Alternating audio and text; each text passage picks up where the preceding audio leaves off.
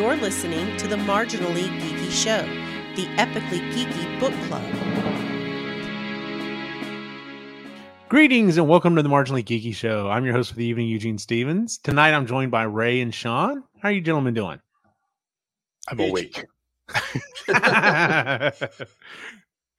um, we did not do an episode in December like we were talking about where we were going to talk about all of the other books that we've read. Uh, it just it didn't happen. Like stuff happens. It's the holidays. Everyone's busy. So It's um, life. exactly, it's life. Uh, so who knows? We may still try to work one in. We'll see. But I mean, uh, I've got some big news going on in my life right now, and it's going to be hard. like I'm even having to cut back on everything else at this point. But uh, anyway, um, tonight's uh, we are discussing. Uh, this was actually my pick. Uh, we actually kind of finagled the uh, the uh, uh, order around a little bit if you needed to, and uh, Shaun and I actually teamed up because we're doing a two part series in, of books. Um, so I took the first one, and it is Dame, uh, Daemon by Daniel Suarez. Um, Spelled Damon. spelled Damon, but pronounced Demon. Yeah. Um. Anyway, so uh, since it was my pick, I'll go ahead and, and say why I picked the book. Uh, somehow or another, we were having a discussion about different books that we've read that we've really liked. And when I brought up this book, Shaun was like, "Oh yeah, I love that." And we got to talking. We've uh, read a lot of his books. He's a fantastic author. Uh, it's funny when I was looking for the cover art or uh, the thumbnail for uh, the uh, YouTube version of this, uh, I found a version of the book cover that specifically says, I want to say it was in New York Times or something, and there and they said um, clearly the um, um, the next Michael Crichton, and I'm just and I totally agree because this is very Crichton esque in that let's take a scientific concept or uh, uh, some kind of a technology idea and let's let's take it to the nth degree. Let's flesh it out. And that's what all of his books are are taking different um, ideas with technology. Now since he is you know he's been writing most of this stuff within the last you know 10 or 12 years um, it's it's very very modern. It's very very uh, of the day. Um, and th- he's only written two two part books um this one and one other one. And it's funny because the other one was he had just he's just released. He released the first part of it and the way it ended was okay and i thought well this is maybe one of my lesser favorites of the of the book series. And then i found out oh no it was it was just the first part. He had actually written a sequel to it. Because like i said he's only ever written one other sequel. And then when i read the sequel i was like oh no this series is is fantastic. Like it, it needed the second book to fully wrap up everything that was going on in the first one. Um and that being said this book series is that way. Um we do have somewhat of an ending in this book but to be completely honest with you unless you read the other book uh freedom tm uh as in trademark uh it you don't get the complete story. Um and i this is one of the first books that i read through audible. Like i remember this is i, I bought this way way way back and because i heard about it on a podcast and everyone just kept going on and on and on about it.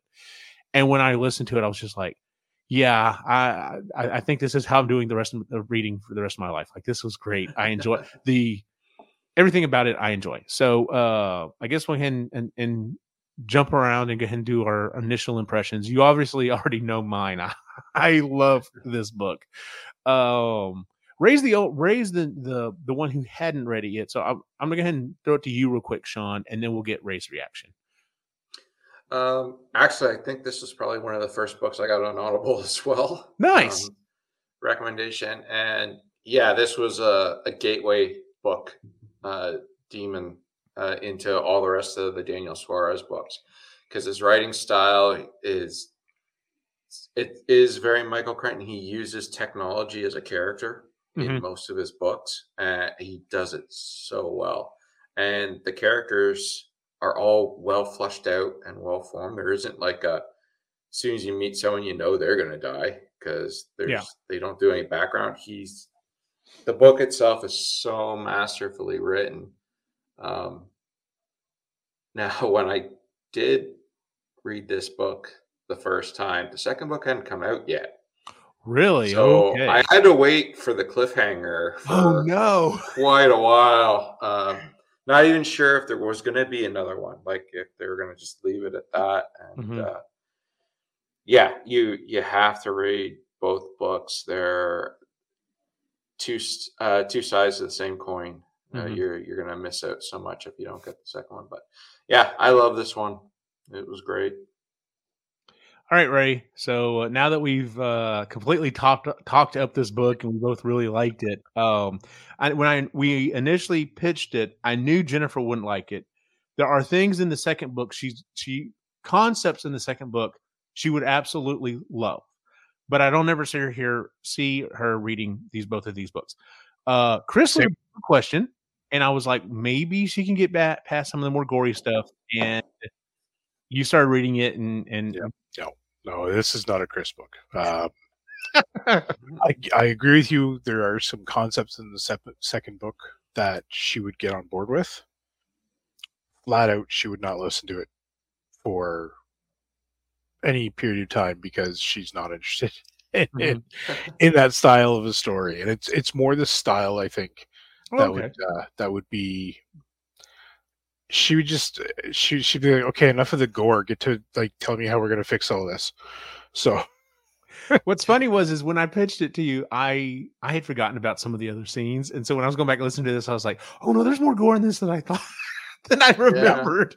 So when you told me there was one scene in particular, I'm like, which one? Because they're all bad, man. Like, and, and bad as in like not. I, I don't. I don't think Chris would appreciate listening to what they're describing. So Right? Yeah. uh, she could probably do better in maybe reading it uh, as a book. Um, but even that, I don't think she's she's that interested in in that type of in the type of story. I think she'd be interested in the concept, but not in how we get there. right. No, fair enough. So if, if that's So um, what were your as, thoughts? as for myself, um, I'll, I'll say this: I'd be pissed if I only got the first book and I didn't hear about the second one. Like, there's no way. I'm no. This this does, the first book does not have an ending. I know he says it. It that's not an ending. That's uh yeah. oh It is a okay. Okay, go on. Go on, and I'll I'll, I'll say my piece. it is a oh shit. There's more to come.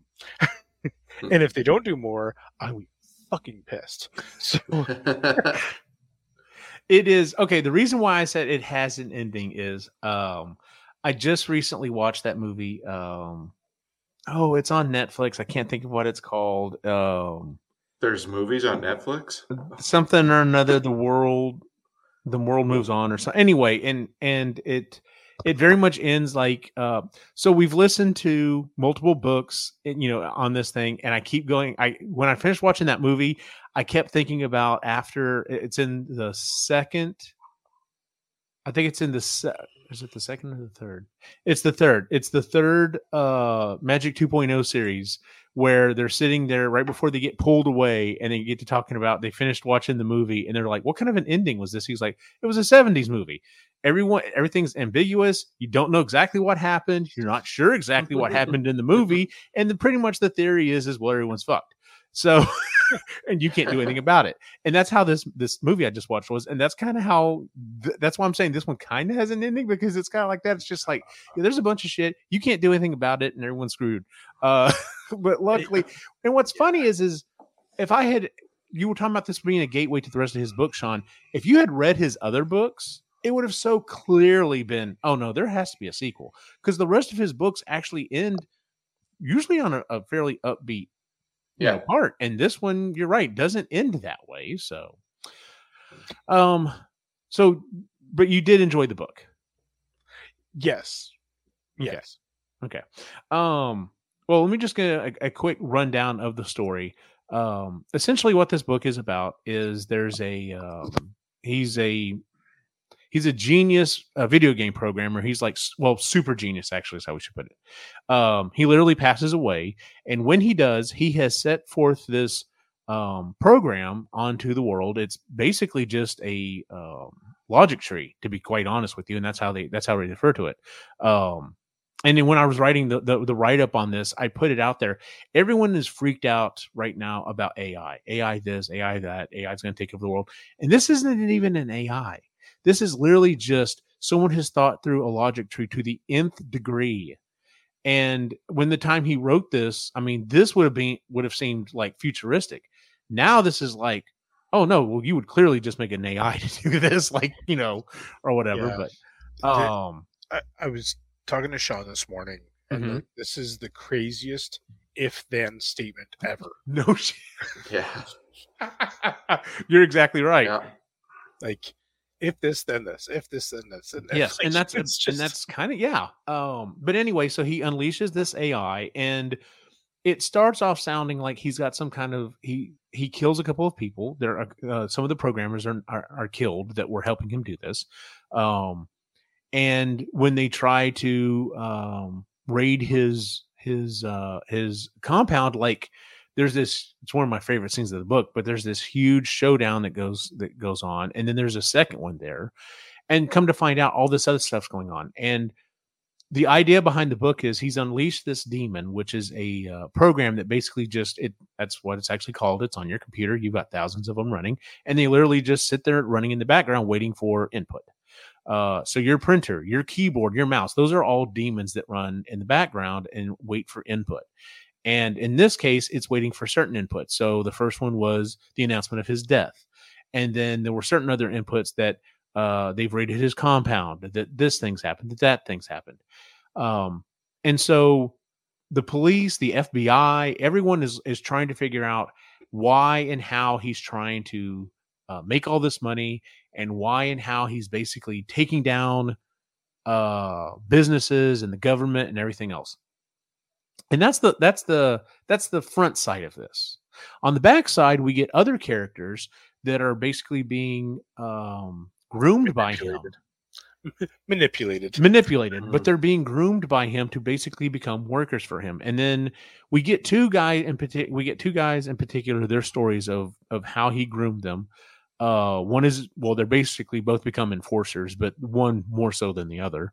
Um, one's more of a wild card than the, anything else, and um, they're doing the demons build, bidding, and they are doing the dirty work that no one else wants to do. And this includes uh, killing. And like in one scene in particular, um, well, I'll, I'll just go ahead and talk about the scene.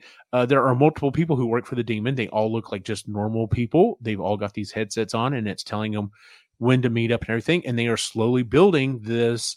Um, basically, it's like a mini railgun type weapon uh, that they give to the enforcer. And he shows up and he kills a bunch of people in this office building, and they were spammers and that's all it was and leaves a message all spammers will die. And so literally within a few days all of these businesses from all over the world that's the other thing is like the the the reason why the police you know the authorities can't figure out how to stop this is because all of this stuff happens simultaneously everywhere all at once.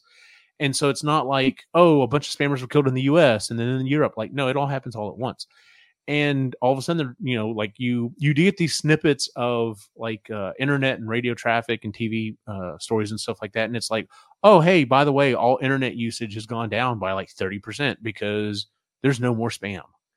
And you know it's clearing the way for the demon to be able to do everything it needs to do. Um so that's the that's the, the the basic story and we follow multiple characters who are get who get caught up in this uh, one of them is a police detective that ends up getting framed for being part of the conspiracy. Um, he initially pulled in a hacker that um, has has gone dark and is actually doing the best work on trying to figure out what's going on. Um, we have a guy called the Major. That's all we're told about him. Uh, we think he works for the government. Doesn't really sound like it. Sounds like he's working for private industry. Um, and like I said, you follow multiple different characters. And Shaun's right they all end up becoming very well rounded. They all have their own motivations. Um, they have they're just they're good characters, and you you do wonder um, are they going to get out of the scene alive or not? And he does kill people fairly regularly. Like there's um there are certain characters you're pretty sure are going to make it, and then when something happens to them, you're like, oh well, never mind. so, uh, and with that, there's one in particular the Burning Man. Oh, Jon Ross is like one of my favorite characters. uh huh. So when when he when his story takes that last turn, that uh, Oh, not Jon Ross. You're thinking That wasn't uh, Jon Ross.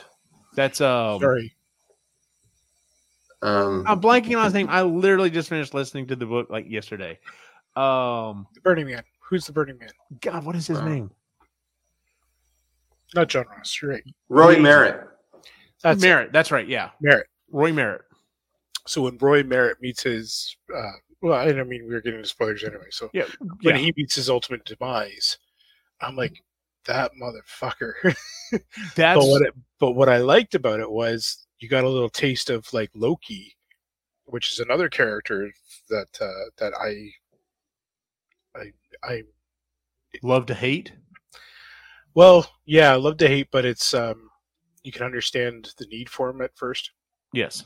Um anyway, so his reaction to to Merritt's death and uh it, it- it's like oh, okay shit's getting real like it's Yes. this is shit got real in the first bit where with the whole you know exploding everything but when when uh when the Merritt uh gets killed and it's revealed who kills him and everything it's like okay now i see like where this is going to take a turn here It- Yeah. that's where i got really interested Um. Okay, so we've kind of had a brief re- rundown. Uh, let's see here. Um, I already talked about why I picked the book or whatever. Uh, favorite favorite parts of the book. I'm sure we have several, so we'll just kind of go around. Um, that initial uh, uh, siege on the on the uh, uh, The compound. house or the com- com- when uh the first group goes in and they hear the voice literally in front of them and then they they basically get their insides basically almost blown out by the ultrasonic sound and then when the humvee comes out and just starts killing everyone left and right i'm just like oh crap this is and what's crazy is the whole time i'm thinking i'm like they're they're trying to explain it they're like well why is it doing what it's doing they're like he's he's running it off of his game engine like he's got it set up. I mean, hook making a car remote is not. I mean, it's not like the average person can do it, but it's not also not like impossible to do either. Yeah. And if you were to hook it up and had a bunch of scissor, uh, sensors, I don't see why this wouldn't work. Like to some extent, now the amount of damage they were probably doing on it would probably have slowed it down at some point much faster than it did in the story. But Yep. when this when this this Humvee is just tear assing around and killing people and and then when it it catches on Sebeck, the the detective, and it completely just like misses him, and everyone's just like, why the hell didn't it kill Sebeck? Like it clearly should have mowed him down. Um, I- I- stops stops right before he hits him like Yeah. up. okay it's it's just that scene just blew me away. Like that was one of the first scenes that really kind of just blew me away as to okay, so that he's really going to use technology to and, and make it so that there are there are scenes later on in the book where we get where there has to be some kind of human interaction, and this is one of those scenes. It's like no, this is completely just the computer's doing what it's it's been told to do. You know, if the like you said, the ultimate if then question, you know, statement. If the building is breached, then unleash hell, Yep. and that's what happens. Yep. So, uh, and, and if somebody survives then this yes, exactly, yeah. Yeah. So, what's one of your favorite scenes, Ray? Uh, for me, um, uh, the the John Merritt, uh, or sorry, the Merritt's Merritt's passing was one of them, but the other one that really stuck out for me, um, and I'm really trying not to blur this book with the next one. Oh, no, I, yeah, get it. that's hard. I specifically did not re-listen to the second book to make sure I, I did that. So I listened to them back to back because I couldn't stop. Oh yeah, absolutely. like, there's no way in hell. So, um, you know what? Talk to Shaun and then come back to me because I had another one that I was thinking. Okay, Shaun, uh, favorite scene in the book that you can think of? Um, that that opening scene and anytime that the vehicles were going, like Mhm. because they were so well thought, like even uh, like even he wrote in how they were created, Mhm. like people just coming in from nowhere to and then they're like oh i guess you needed this part they have no idea what they the parts are needed for and then they started putting out the what the automats the the cars AutoM8s. AutoM8s yeah and it Yeah. was just even taking the time to do the conversations with those like mechanics or like what are we building here and then when they they see the um the plans for the what the Razorbacks. Razor- the Razorbacks, and that that's when they're like, "Holy crap, what are we building?" hmm Um, but it, I think the scenes are so well written. And like I just I like everything. Like that was a really good one, but even um, when Sebeck's talking to himself, like the, the inner monologue, trying to figure out what's going on and all that, it's just I could see that. I could picture it, and it was Mhm. it was really well done.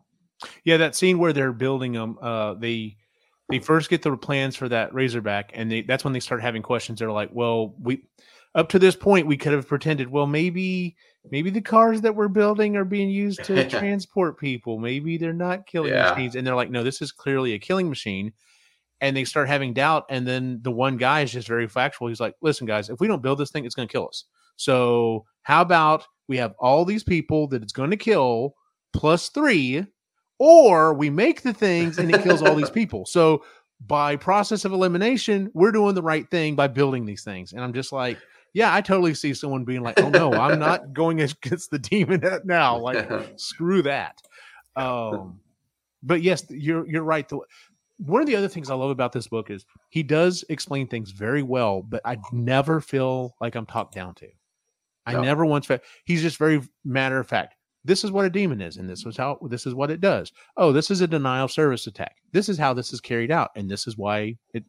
He never talks down technology wise to someone. So even if you're not very technology proficient, you can still grasp what he's talking about and understand. And then you immediately see how it's being um, used in the real world. So it's not just it's not theoretical. Uh, They do talk a little theoretical, but then you almost immediately get no. This is how this could be used in the real world, or you know how it's being done in the real world. Ray, you have a scene? Um, I, I'm just trying to think back again. Uh, I was going through my my notes here that I kind of got, um, and there, I think there's just so many that it's Fair hard to pick. Um, because I enjoyed I enjoyed Sebeck and Jon Ross. Like I I enjoyed the interaction between those two. Um, I enjoyed Jon Ross's character as well. Jon Ross was amazing Yeah, like- character. what a great character to have. Oh Uh, yeah, because you get so many twists. And, first, he just seems like oh, he's just this. He's just this. You know, he's he's a modern computer guy. Like, yeah, he doesn't have a, a stationary home. That's just this is how I live. And then it's like, oh wait a minute, no, you, you came from a different. Whoa, you you had planned like you had a, a bug out bag and Yeah. like Oh, yeah. what, who are you? And then Yeah. but when it comes around, you're like, no, I like this guy even more because he's like now he's determined to figure out what the hell's going on and and everything else. So and that's Well, what I I think, about that. yeah, I think the other thing with Jon Ross as a character, the demon is manipulating everyone in that book except for Except John for- Ross. Exactly. He's, he's the wild card. It- Yep. The one thing that he didn't count on. Mhm. No, and So and I love the way it played out with that. I I remember I remember the other scene that I really liked, and it was when um, it was I can't remember the, the character's name, but it's when he finds finds Strauss, and it has that big huge battle in the game against Strauss in the um, uh, and oh, the first meeting in the game, and he goes to this private server, and and he's and he's trying to. Oh yeah, yeah, yeah. yeah, it's the German that he he beats the game. It's actually the Damon or demon. Yeah, well, it's it's an A or it's Yeah. a Y of the D. Yeah, so um, so I I really liked how all of a sudden like all the the whole game stops essentially, and he goes down this tunnel and there's Strauss spoken and all right, if if you think you're the real shit, come to this area and like leaves, yeah. Yeah. and then he's got to go find the real area in, in Texas of all places. Apparently, the author is from South Texas. So okay, that makes yeah. sense. No, the um the explanation or the uh because he he explains some things and when he gets anytime he talks about Texas, he's spot on. Like he's like it's like, okay, you either did a lot of research or you grew up around there. Yeah, yeah. So, so I, I like that scene, and then like the whole car sinking in the mud, and he's like, "Well, I've gone this far. Let's keep going." So that scene where he meets Strauss in the real world, essentially, Yeah. uh, it was like that was a pretty cool moment. Um, going back to Roy Merritt. Uh, so when we when we first meet Roy, it, it's him and his group. They're trying to breach the uh, the house, and they have that moment where uh, the the generator's been shot out. Everything should be dead on the on the property, and then the uh, sprinkler system starts spraying gas, and it literally burns and kills everyone on the team except for um, Merritt, and he just loses his shit and he goes into the building, but he's smart about it.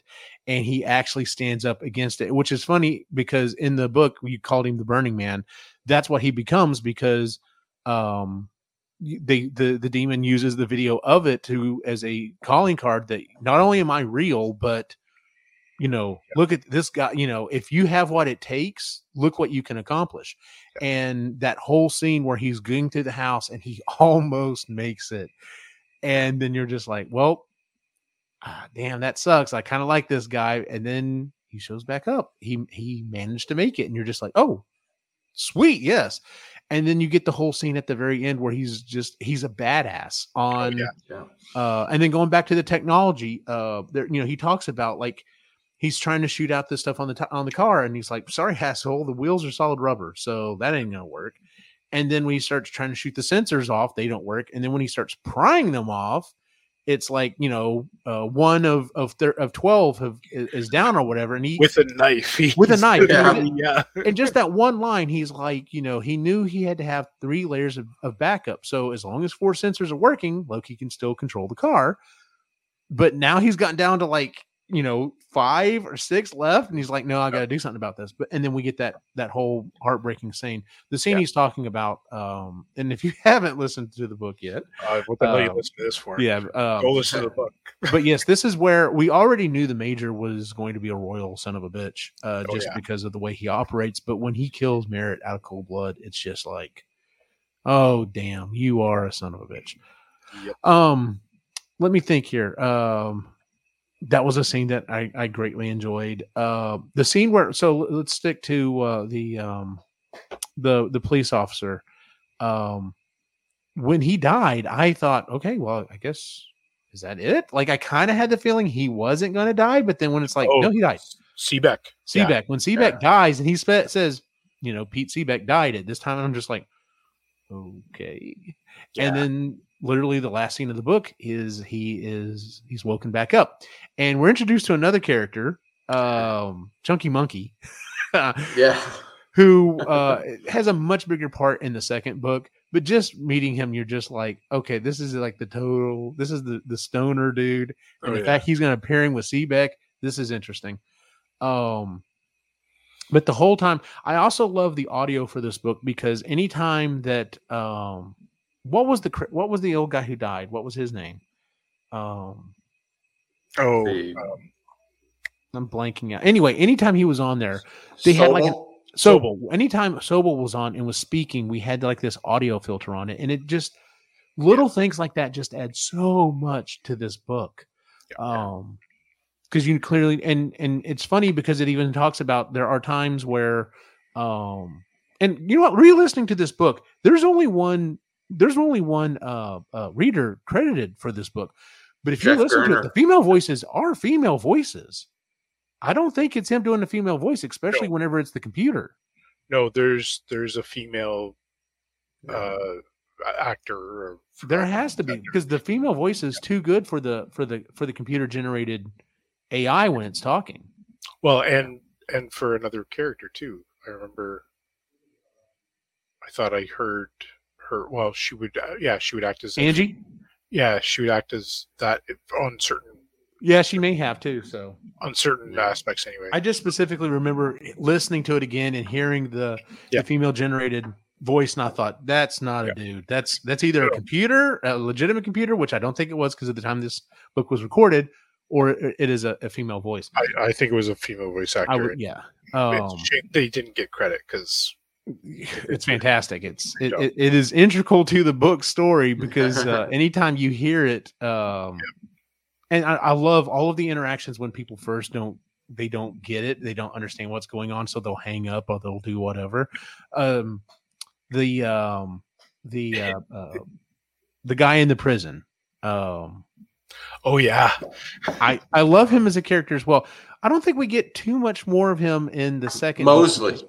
Mosley, yeah. I Charles don't- Mosley. yeah. I don't think we get too much more of him in the second book. I loved his character. Like it's like he was clearly a bad dude, but he's obviously trying to fix stuff. But the whole time he's just like, all right, well, I'm just gonna keep going. There's there's nothing else to Oh, yeah. do, but In fact, he just walks out of the prison. They give him the clothes. Like, Yeah. crazy. and it, he's just like, I'm just waiting for the hammer to drop. I'm just waiting for the hammer to drop. And I do like whenever Well- he stops the car and Yeah, he, he you know he tries to turn off and the car dies. Yeah. and he's just you know the phone rings. He's just like, all right, I screwed up. Yep. so um, that was that was clever too. But you don't hear from him really uh, a lot afterwards. There's a couple of times you hear Yeah. from him. but- mhm. yeah, because bigger character later. I like and I like the fact that I like I do like the scene where he gets his boy back. It's a heartbreaking scene. Mhm. And he's like, This is the best I can do for you. Yep. And but I'm trying to do something. Yep. So and it, I, I I liked I appreciated that part too, where Yeah. it's not yeah. um let's talk about Loki though. Loki's a an asshole from from the very start. Oh shit. Yes, he is. Uh, and the scene in the next book is is one of the scenes that I've, I was thinking about. Uh, we're not gonna we're not, we won't cover that yet. Ends up you know what ends up happening to him. I it's that is a hard scene for me to listen to. That being Mhm. said, it's like well, you, if anyone deserved it, you kind of did. so because he starts off like he's he's um he's an identity thief. He's selling stuff. You know, he's selling drugs and shit. He's getting uh, young girls to do stuff on video that they you know clearly shouldn't be doing um and then you know he ends up going around killing people and not doesn't have a problem with it at all like when that scene like you were talking about in the gaming pit uh he killed several people using that um that uh electrical wire gun and didn't didn't blink one second so uh but he's an interesting character and and seeing how he was played by the demon was was fascinating. So Yeah, we'll get Um, to that in the second book for sure. absolutely, yeah. That's Um, the one of the things about this story is like if you're rereading it or something like that, focus on how the characters are being used by the demon because everyone there has a purpose, and it, Oh, it's yeah. really like Loki's purpose. Yep.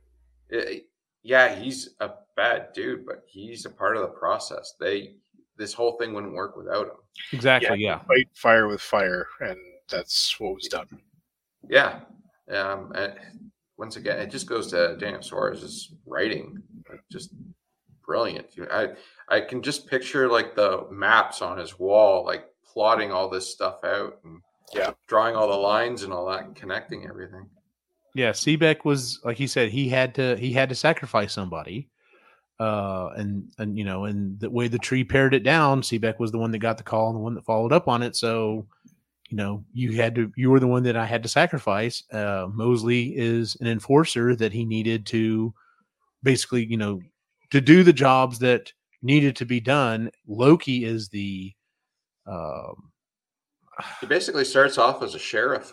essentially yeah, he's kind of like a harbinger of death essentially just you know Yeah. go out there and create chaos and and and hunt down the people that you know i no one else can he, Yeah. he actually gave he gives him a lot of leeway uh Yeah. you know there's general there's some general ideas and some general things that need to be done i don't care how you get it done just get it done Yeah. so and and it's and it goes back because it talks about obviously um their ba- everyone's background uh who plays a part in the story was was thoroughly researched as to because it talks about there are there was like four or five other um uh, detectives that could have gotten the case and i guarantee there would have been you know and they do say that every single one of them had like you know offshore accounts show up or whatever but like that was just like the underpinning stuff. I'm sure the background stuff that he would have needed to basically build them up and then destroy them you know to make to make to make them sacrifice was probably all sitting there. Yep. and because the logic tree didn't go that way oh well whatever. So Mhm. who cares? But Pretty much. uh was there a least favorite scene in the book for you i can't think of one I'll, like i said i love this No. book from start to finish Um, I think the first time through, mm-hmm. it pissed me off that they were doing what the demon says in order for the corporations to protect themselves, and they sacrifice Sebeck. Mm-hmm. Because at that point, it's Yeah. like Yeah. you're really sacrificing the only good guy and Yeah. that NSA, I can't remember her name. She knew Matt. Yeah. She knew Yeah. the truth and it was crazy and they still injected him. I, I would I'll agree with that because I remember listening to that part. I'm like, if they actually fucking kill this guy off, I'm Yeah. with his book like flat out. So yeah.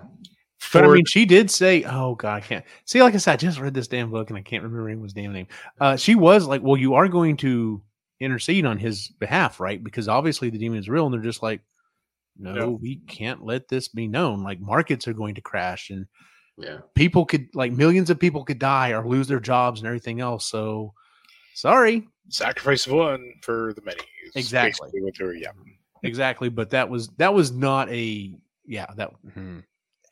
okay so let's talk about um not only does not only is it a technological a book based on technology and and taking the idea of what it can do to the nth degree uh there are clearly some uh ideologies and um um very strong feelings about um capitalism and markets and businesses and everything else that are wrapped up in this.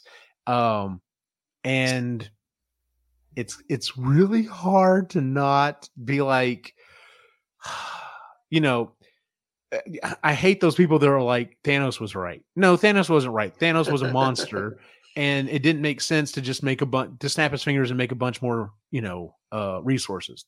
That that was that's stupid. Thanos was a moron.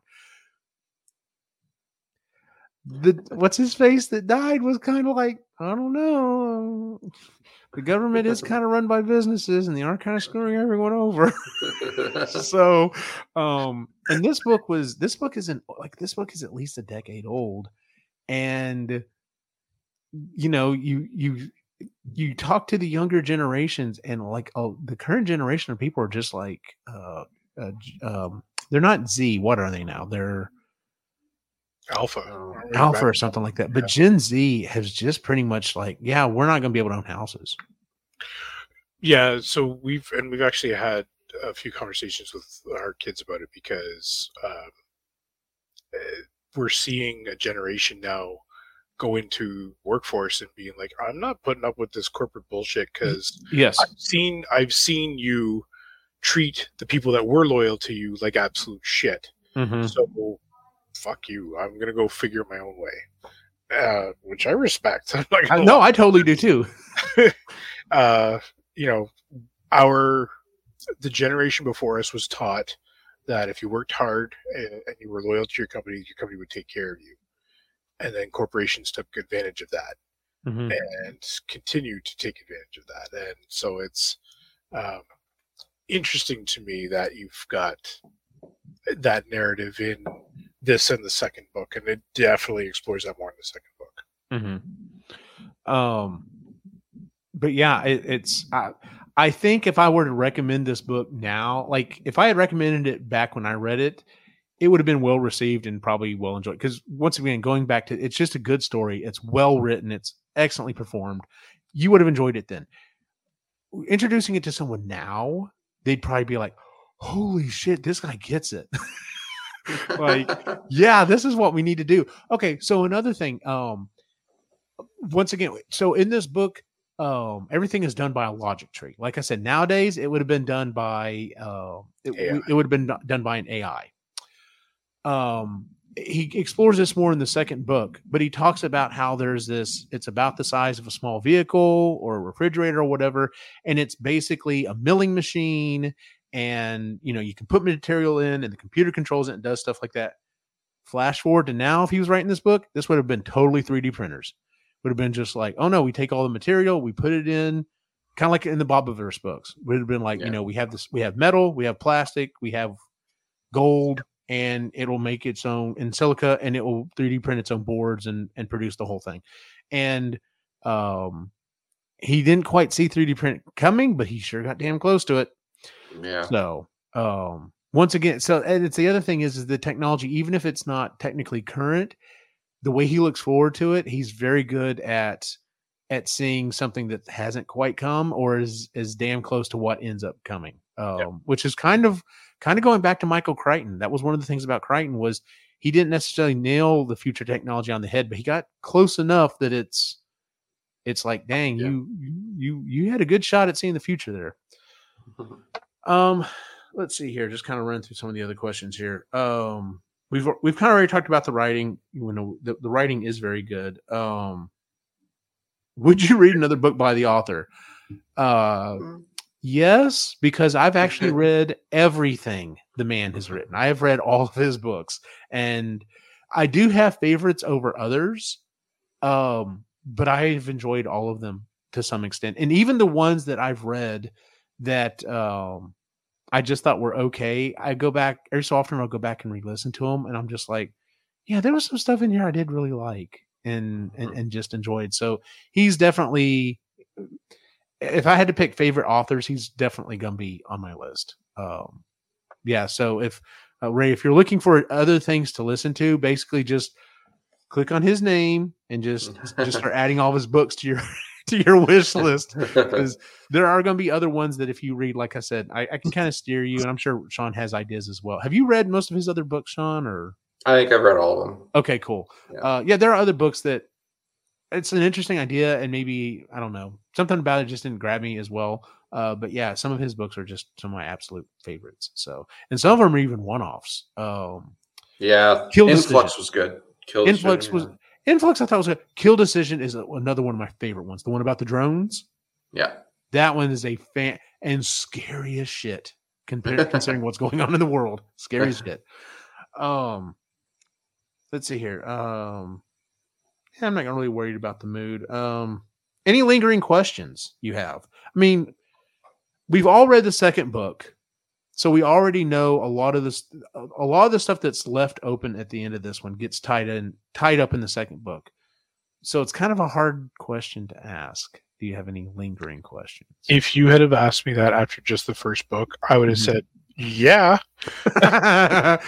Uh, knowing what I know now, I'm I'm fine, but I'm glad there's not another one. Fair enough. Yeah, and I don't think he's the type of person that would go back and and be like, "Oh, let me go ahead and throw a third one on there." Like he's, I think he clearly is thinking, "Well, what what's going on right now?" Like I can't wait to see what if when he writes another book, what it's going to be about. I'd almost guarantee it's going to be about AI, and it's going to be something that we haven't thought about yet. It's going to be, uh, who knows? So, um, the narrator, fantastic. I think Ah, the oh, same narrator does all of his books, and Yeah. Okay. um, That's good to know. uh, Jeff Gurner, I think, is who the nar- narrator. Yeah. He's great. I've he's another one like Ray Porter that I've looked and found books just because of Jeff Gurner. Yep, I have too. Okay. Yeah. I, I I will say I appreciated uh, his pace and, and tone, like everything fit, uh, and the different voices that he had as well. Like he was able to jump from character to character, and you know who's talking. Mhm. Sometimes you don't get that, uh, but this is again more performance rather than just reading to you. So Yeah. I, maybe you can. Maybe you have an opinion of this, Shaun. I'm thinking back to it now. Maybe. Okay, so like Ray Porter and and um, well, particularly the guy who who was reading the um, Magic 2.0 and then like um, the Authorities. I noticed a lot of his voices get reused. I'm thinking to I'm thinking to Jeff Gurner, and I I'm not thinking of any, any particular times where I'm like, oh, that's clearly this character from this other book. Like it may be close, but it's No. not close enough that I'm like, oh, that's clearly this character or this clearly this person. Uh, yeah, I don't get that. Mainly, I like because he does all the Daniel Suarez books. Um, because I think it's a combination of the characters are so well developed in the stories that it's easier to ice like get a voice for them that is only theirs. Is he's not voicing generic characters Mm-hmm. he's voicing very fleshed out, which I think makes he, he gives them inflection, better inflections and stuff like that. Um, and he's just so brilliant at it. Like you could listen to him, and you're like, this isn't the same guy between voices. Like Jon Ross Oh doesn't yeah, sound like any other character, and No. it's uh, that's what I was going to say. Jon Ross talking to Sebeck is like, it's Oh crazy. yeah, because Sebeck's kind of got a gravel. oh yeah, He's Yeah. you can Um, you can just tell from his voice that he's not happy in it where he's at in life. He's just Nope. I'm I'm by the He's- book. I'm gonna get the shit done, Yep. but I'm I'm not putting anything like else. I love it. Ray Porter. I'll I one of my favorite narrators, but I think Yep. Gurner's better. got him on different characters and like keeping them very distinct. Mhm. Yep. See, now I almost want to go back and reread some of his other books just so I can see test this hypothesis. But I was just thinking about it, and I was just like, because, like I said, in um, in particular, the the the the Magic 2.0 series and the Authorities books, there's very clearly a couple of characters. I'm just like, oh, that was that's so and so in this book, and it's this character in this one, and like I said, I don't see that in here. So Not consistent. Where mm-hmm. this was consistent between the two books. Very yes, very much so, and which almost makes me wonder. nah, I should have done some research. Of course, I didn't think about these questions until just now. I wonder how long it was in between him reading the first and second book. It may not have been the way it sounds. It sounds like it wouldn't be. It was that long. Like it almost sounds like he he read them back to back because you're right. They are super consistent. Very There's consistent. yeah. as soon as you pick up the second book, you know exactly who everyone is and and everything else. So Yep. Well, there were four years between the books. wow. So 2006 for Daemon and 2010 for Freedom. Freedom is only was 2010. I thought it was older than that. So when did you read this one? Do you remember? Oh, it's well, it would have been before then. I think it was. Huh. Oh my god! It I was lost back my in the mind. day. This is before Audible. I would have Um, lost my mind having to wait four years for the conclusion of this, this It, it wouldn't have been four years. It would have been somewhere in there. But uh, Mhm. yeah, it was like that would have been rough. Fuck that. Did he write anything between these two? Uh, Sorry, I'm putting on. I'm, I'm putting all these, this research stuff on you. I don't. I'm honestly don't mean to do that, but because now I'm thinking, I was like, four years. Surely he wrote something in between there, but it flows so well. I can't imagine stopping with this story, switching gears, doing something else, and coming back to it as well as he did. But maybe he did. So Uh, no, looks like so. Daemon was 2006, Freedom Mm-hmm. 2010, and then Influx was 2014. Oh, they are a little out of order. Kill Decision was 2012, okay, and then Delta V and Critical Mass. those are his last, his latest two. That was 2019 and 2023, so four years between those two. Wow. That makes sense because when I read Delta V, I thought that was the end, and I was just like, because it does wrap up better than this one does, and I thought, yeah, this was not one of his better books. I didn't really care for this. I didn't like how it ended, and then I I read uh, the other one. I was just like, oh, this is a really good series. so I didn't realize I'd waited that long. So maybe I wouldn't have lost my mind. I don't know. I'm pretty sure if you look it up, there's a YouTube uh, episode where they were interviewing Daniel Suarez. Mhm. and they bring on Jeff Gurner, and Gurner reads some of the but one of the books during the interview. It was so weird Yeah. seeing someone actually read it Uh-huh. um, and changing his voices on the fly. That was Okay, cool. I'm gonna have to look that up. I have to find that for sure. That sounds awesome. Um, let's see here. Um, would you recommend this book? Yeah, obviously did, and I actually just recommended to a couple of the Ghostbusters over this weekend. um, it's funny. So I was no wait a minute. Did I recommend it? No, I actually didn't recommend this book. I've got to recommend this book once the Oh, once there the other ones hit. Um, I had to have a ride home Saturday night and a ride back to the convention Sunday morning, and I rode with two different group members. And uh, that night we got to talking, and I recommended the um Magic 2.0 series and um, um, what was the other book series that I, I recommended to him? Um, I think it was Trader Tales. No, I think it was Earthside. I think it was the Oh, okay.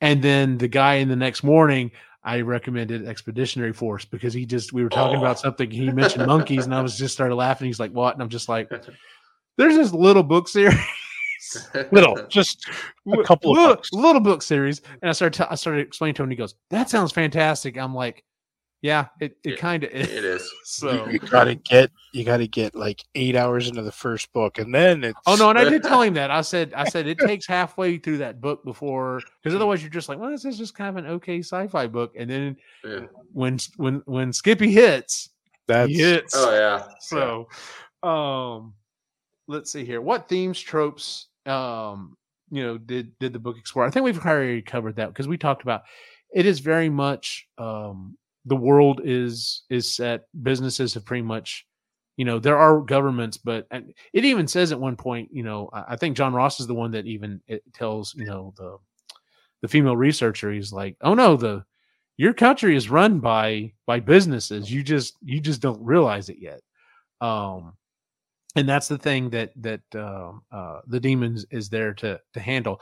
Oh, that was another scene that I love is the um, the guy who owns the big business and his his employee, you know, his head of uh, Yeah. security comes in and tells him he's like, "Hey, we've been taken over like weeks ago, and we're just now figuring out what it is." And he's like, "We've been taken over by the demon. Watch this video."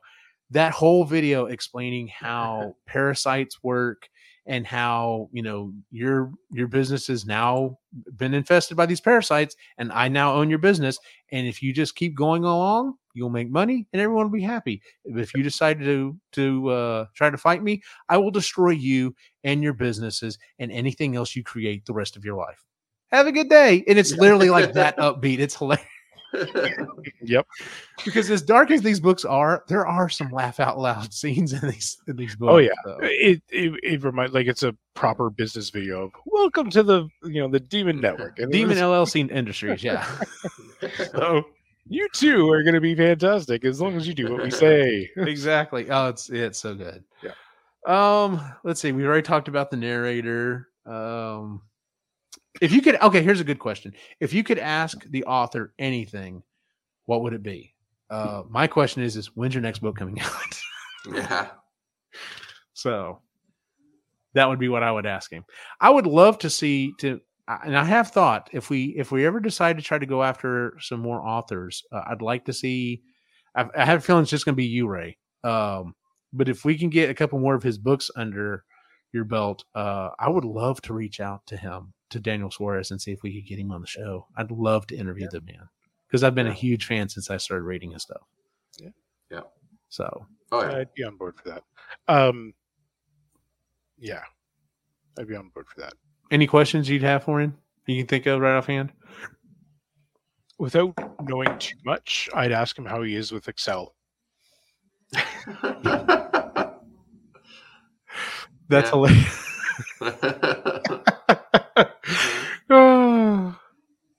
I'd almost, I'd almost want to ask him, um, because you know, kind of the running joke with Stephen King is he can look, he can look at anything and turn it into a horror story. He'd be like, you know, looking around at my desk and be like, "Oh, that lamp's going to come alive and kill, you know, you and Yeah.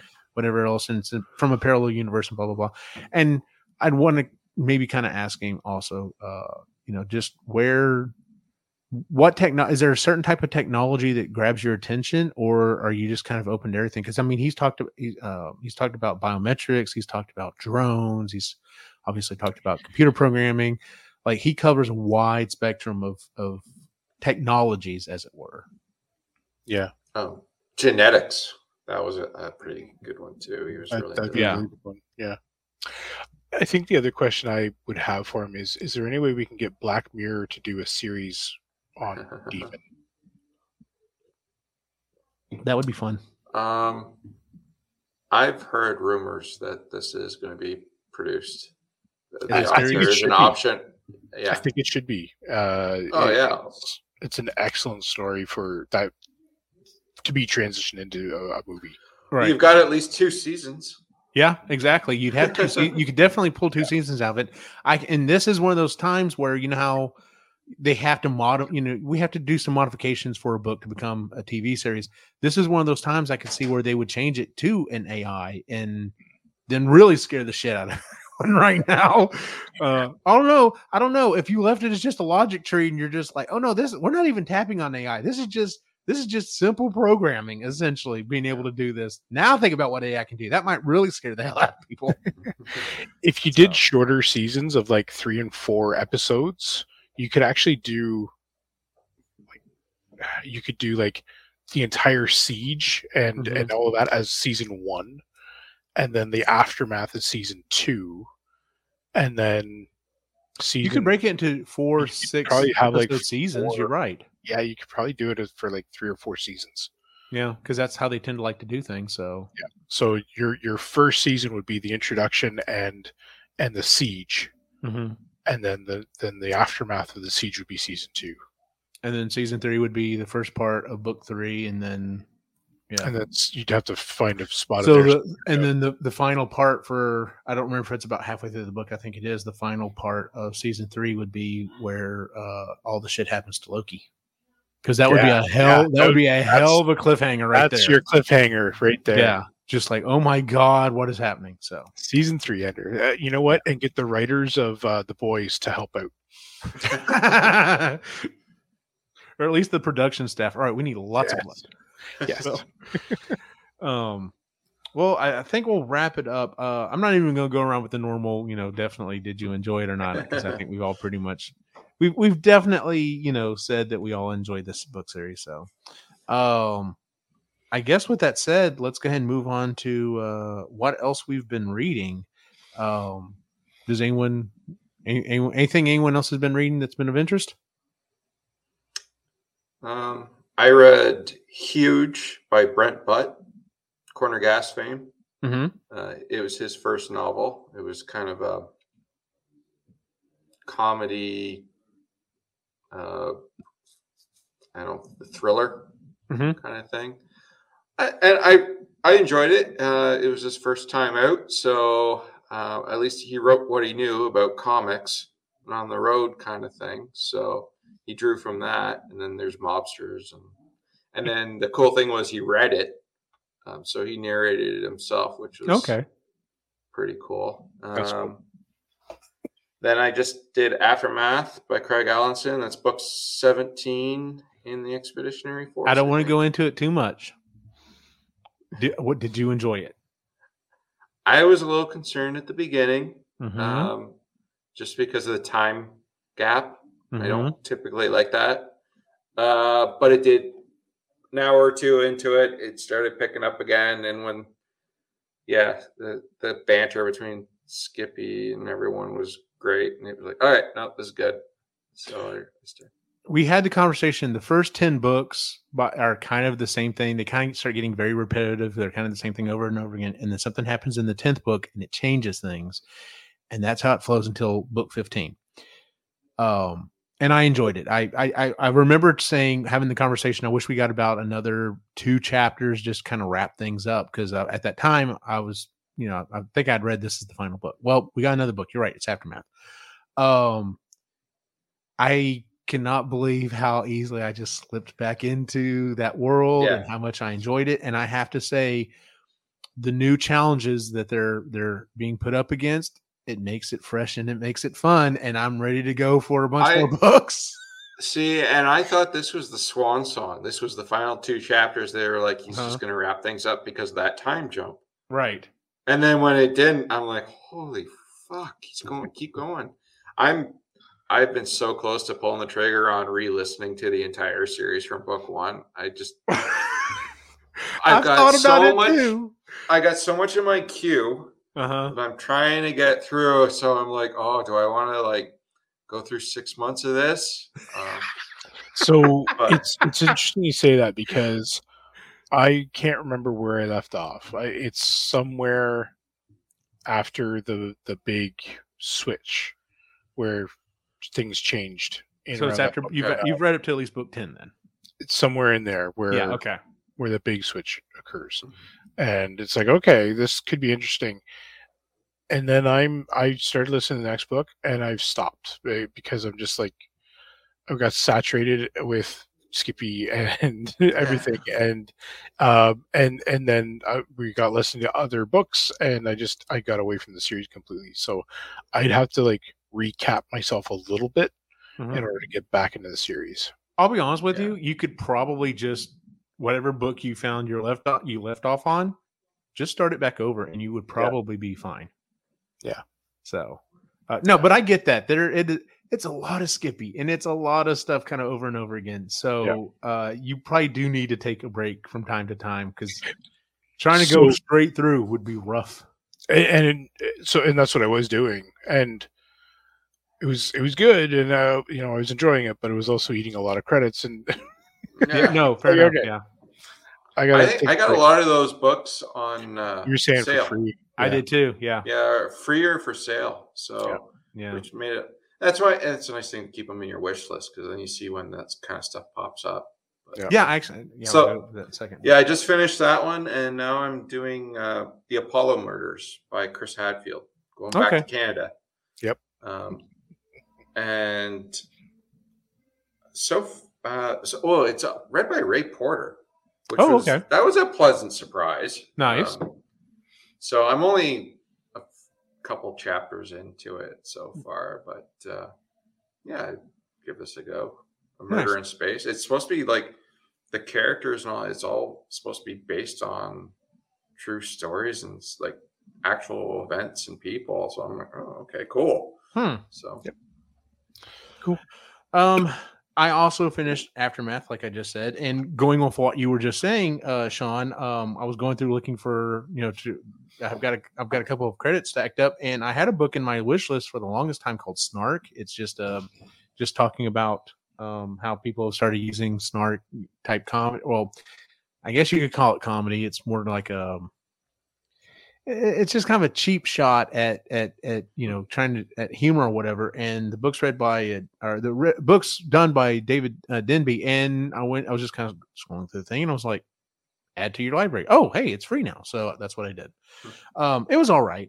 Um uh i did read the downloaded. That was that was a free one from audible. That's the Yeah. one that's done by um Brendan Fraser. Brendan Fraser, and that was that was I enjoyed that. The other thing that I read was um, book one of a series uh, of Darkness and Fire. Um, I don't know if it's going to necessarily be your type of thing, Shaun. It is the it is very much a Chris book. It is Yes, very sounds like it. much a Chris book. It is very much um, the um, soft. I don't want to say softcore. It, it, it's it's the it's the um, smut. porn? It's the it's the um, uh, fantasy smut that she likes to read, Okay. and it is written by my sister in law. Oh, there you go. Oh, So, and I told her, the- you know, when she first said she was getting one of her books published, I said, I will, I will gladly read it when it comes if when it comes out on Audible. And the first one has come out on Audible, so I'm like, cool. Then I'm gonna, I'm gonna Yeah. listen to it. Um, I enjoyed it. Uh, like I said, it's not, it's not my normal cup of tea.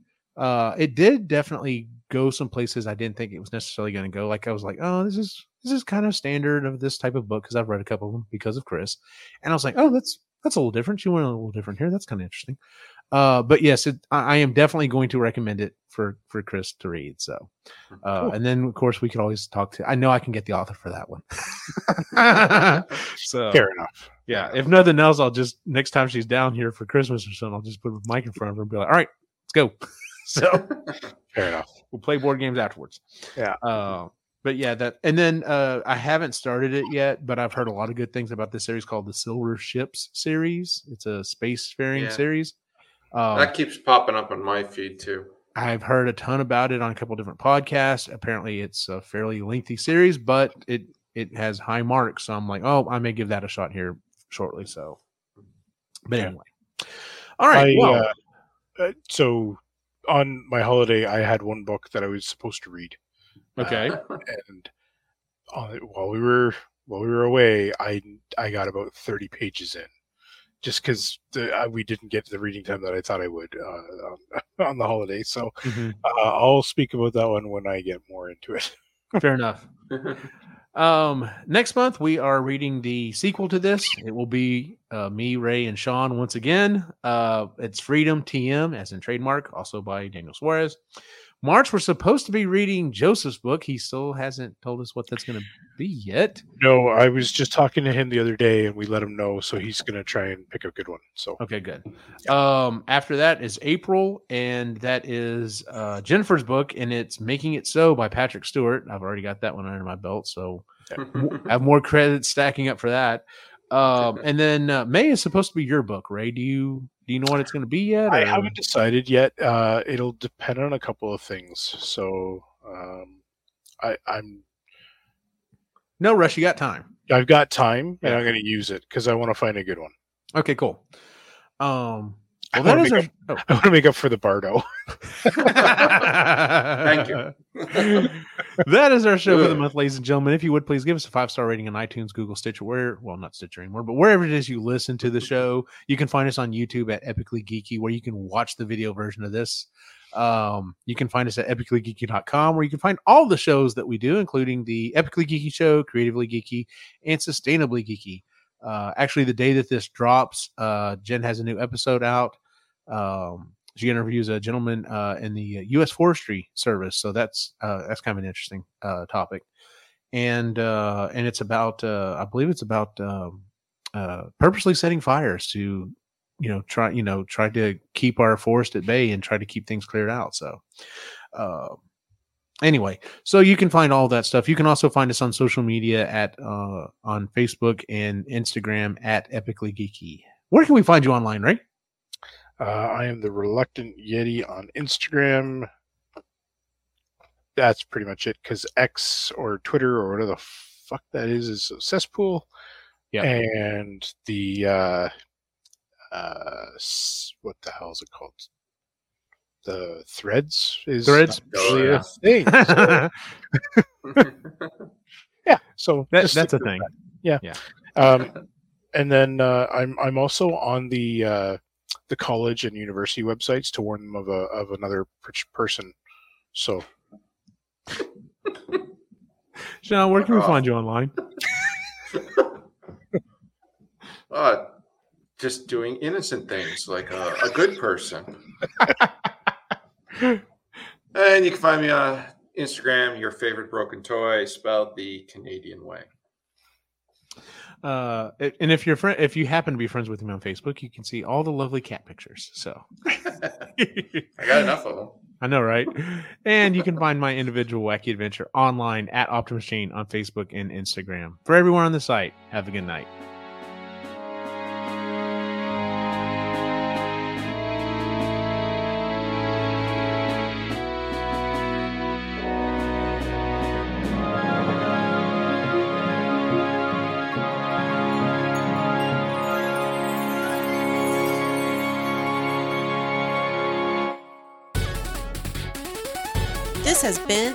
Presentation of the Epically Geeky Network.